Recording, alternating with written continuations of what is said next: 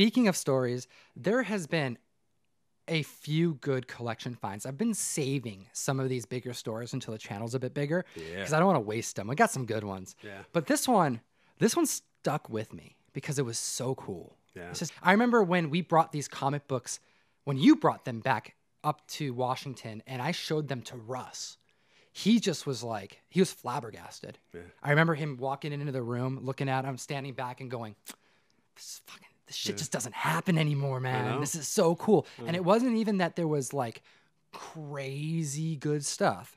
It was just all really cool. So I want to talk about that collection find because that happened in your neck of the woods in Montana over seven years ago. Yeah, seven, eight years ago. Absolutely. Yeah. So the Montana collection. So this is a this is a different because we talked about that other collection that I found in Montana. This actually happened before that. Ooh, okay. So when I first moved to Montana, I did research as you should too. If you're wherever you're from, Craigslist, uh, Little Nickel, any of that stuff.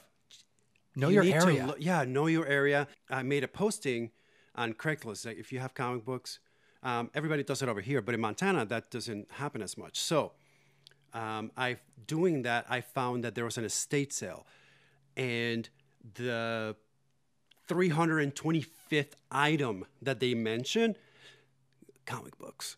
I'm like, okay. So I ca- actually called them, and I'm like, do you have comic books? Like, yes, we do. I can't tell you what they are, but we opened doors at, I believe it was eight o'clock in the morning. Might have been seven.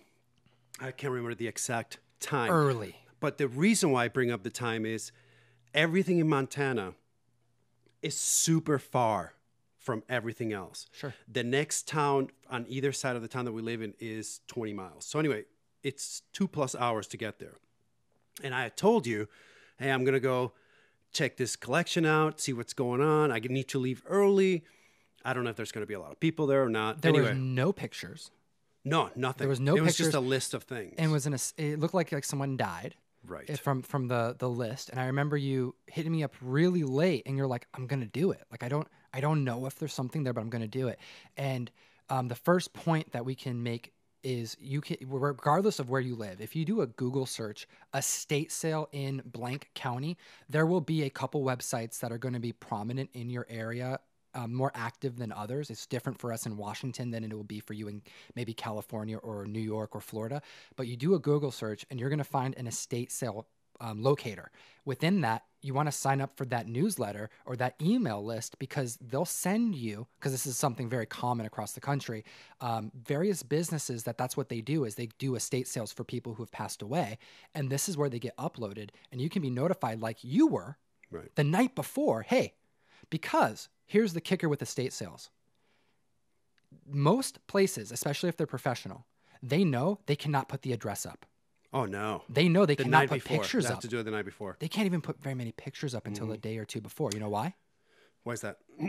Because if they put the address up, hey, there's all these collectibles and all these things worth money, and the person's oh, dead. There's nobody Oh, Yeah, there. there's nobody- Here's the Come address. shit. Come and take all the shit. And that's what happens. So it actually helps with the competition because everybody who's waiting to find out what's in there, they're finding out around the same time within a day or two before it happens. They don't even know the location. So you have a really good shot if you're there really early and you are looking every day. So you never know. Right. So uh, I used um, estatesales.net, um, and they'll send you, you put your zip code, and it'll tell you um, up to 100 miles around when there's one happening. Anyway, I saw it. I decided to, it's two plus hours, which is the, that was my, my concern. I'm, I'm going to drive five two plus, hours yeah, two plus and hours there and then not find anything. And I'm like, you know what? I need to do it. I need to take the risk. I did get there. There are so many people there. It's crazy. Isn't And that people- like a terrible feeling? Oh, dude, I was so anxious. Yeah. I'm like, oh my goodness, what's happening? Where? So anyway, I wasn't even the first. I got there early. I wasn't even anywhere near. There was already a ton of people there. if you're So not an hour early, you're not You're going to get it. You're Right. late. Yeah. they open the doors and everybody rushes in. And I try to get in as fast as possible. And I'm not looking around, which is another thing that you should keep in mind. don't waste time looking around. I I looked for the person that looked like they were in charge. Hey, Where are the comic books? where are the comics? Point in the direction. Yeah. And then she goes, "Oh, it's uh, over there." Blah blah blah. Go check them out. So I go, and just as I'm getting to the comic, there's these boxes of stuff there. Just as I'm getting to this box, this lady just gets in front of me and starts going through all of them and putting. How'd some- you I'm feel like, oh, in that moment right there? You just drove two and a half hours. dude? I was so sick to my stomach. I thought I was gonna puke. I'm like, there's this No, lady. it's gonna happen right now. Just, no, she's gonna buy that no, Spider-Man number one for two dollars. yeah, you know, it's going through my In your head, No, you're no, no. saying- I'm hoping that she doesn't know what she's looking at, and she didn't. She she pulled out some weird, random comic books, and then she steps away.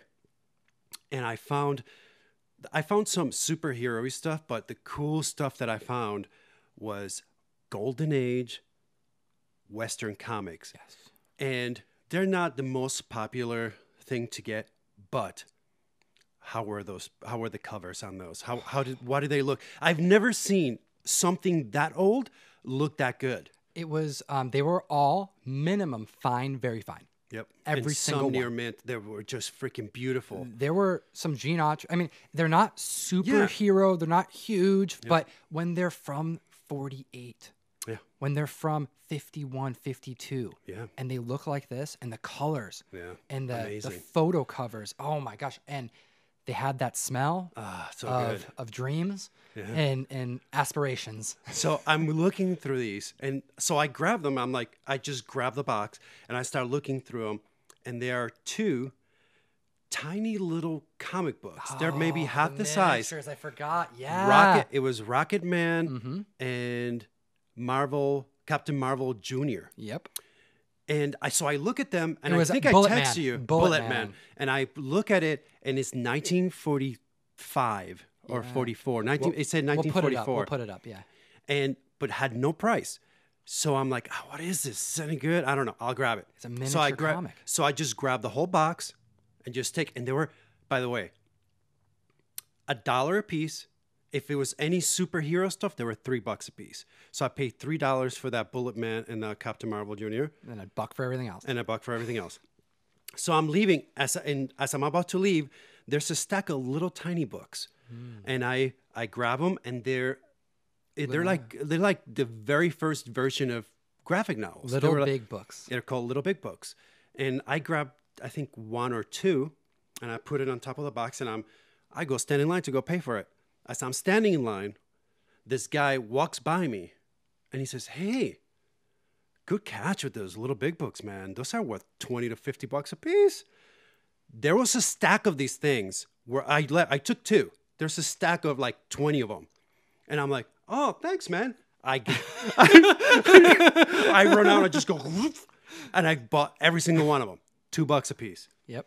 And uh, and so I, I come out and I call Tom. I was like, dude, I got some stuff. I don't know what I have.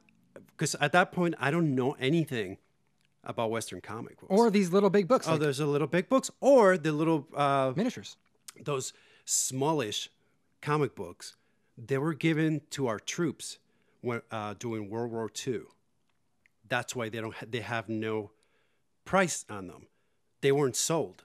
Yeah. And when they read it, they threw them out. Yeah.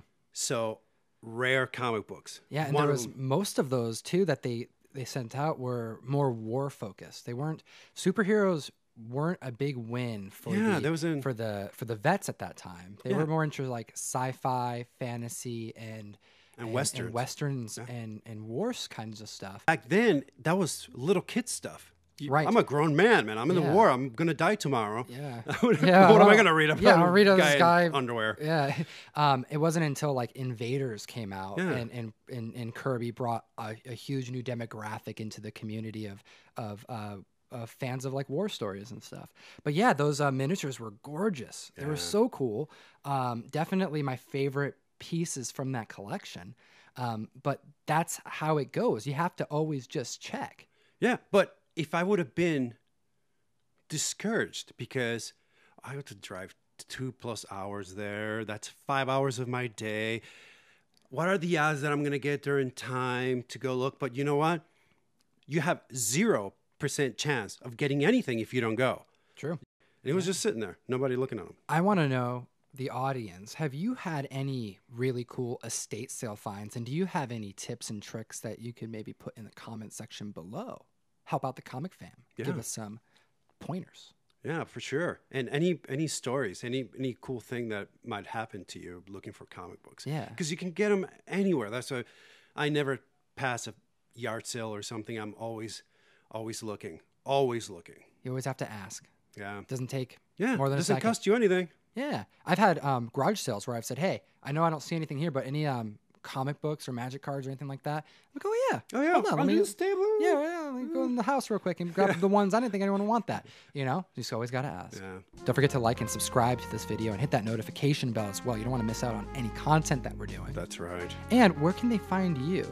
uh, GTFOpodcast.com. And um, I actually I also run a eBay store, uh, Geekasoid, in on eBay. Cool. You can look them up there. I'll and put your- in Instagram the at description. GTFO Podcast. Very good. GTFO podcast. Thank you so much for joining me, and we appreciate the comic community. As always, Geek responsibly.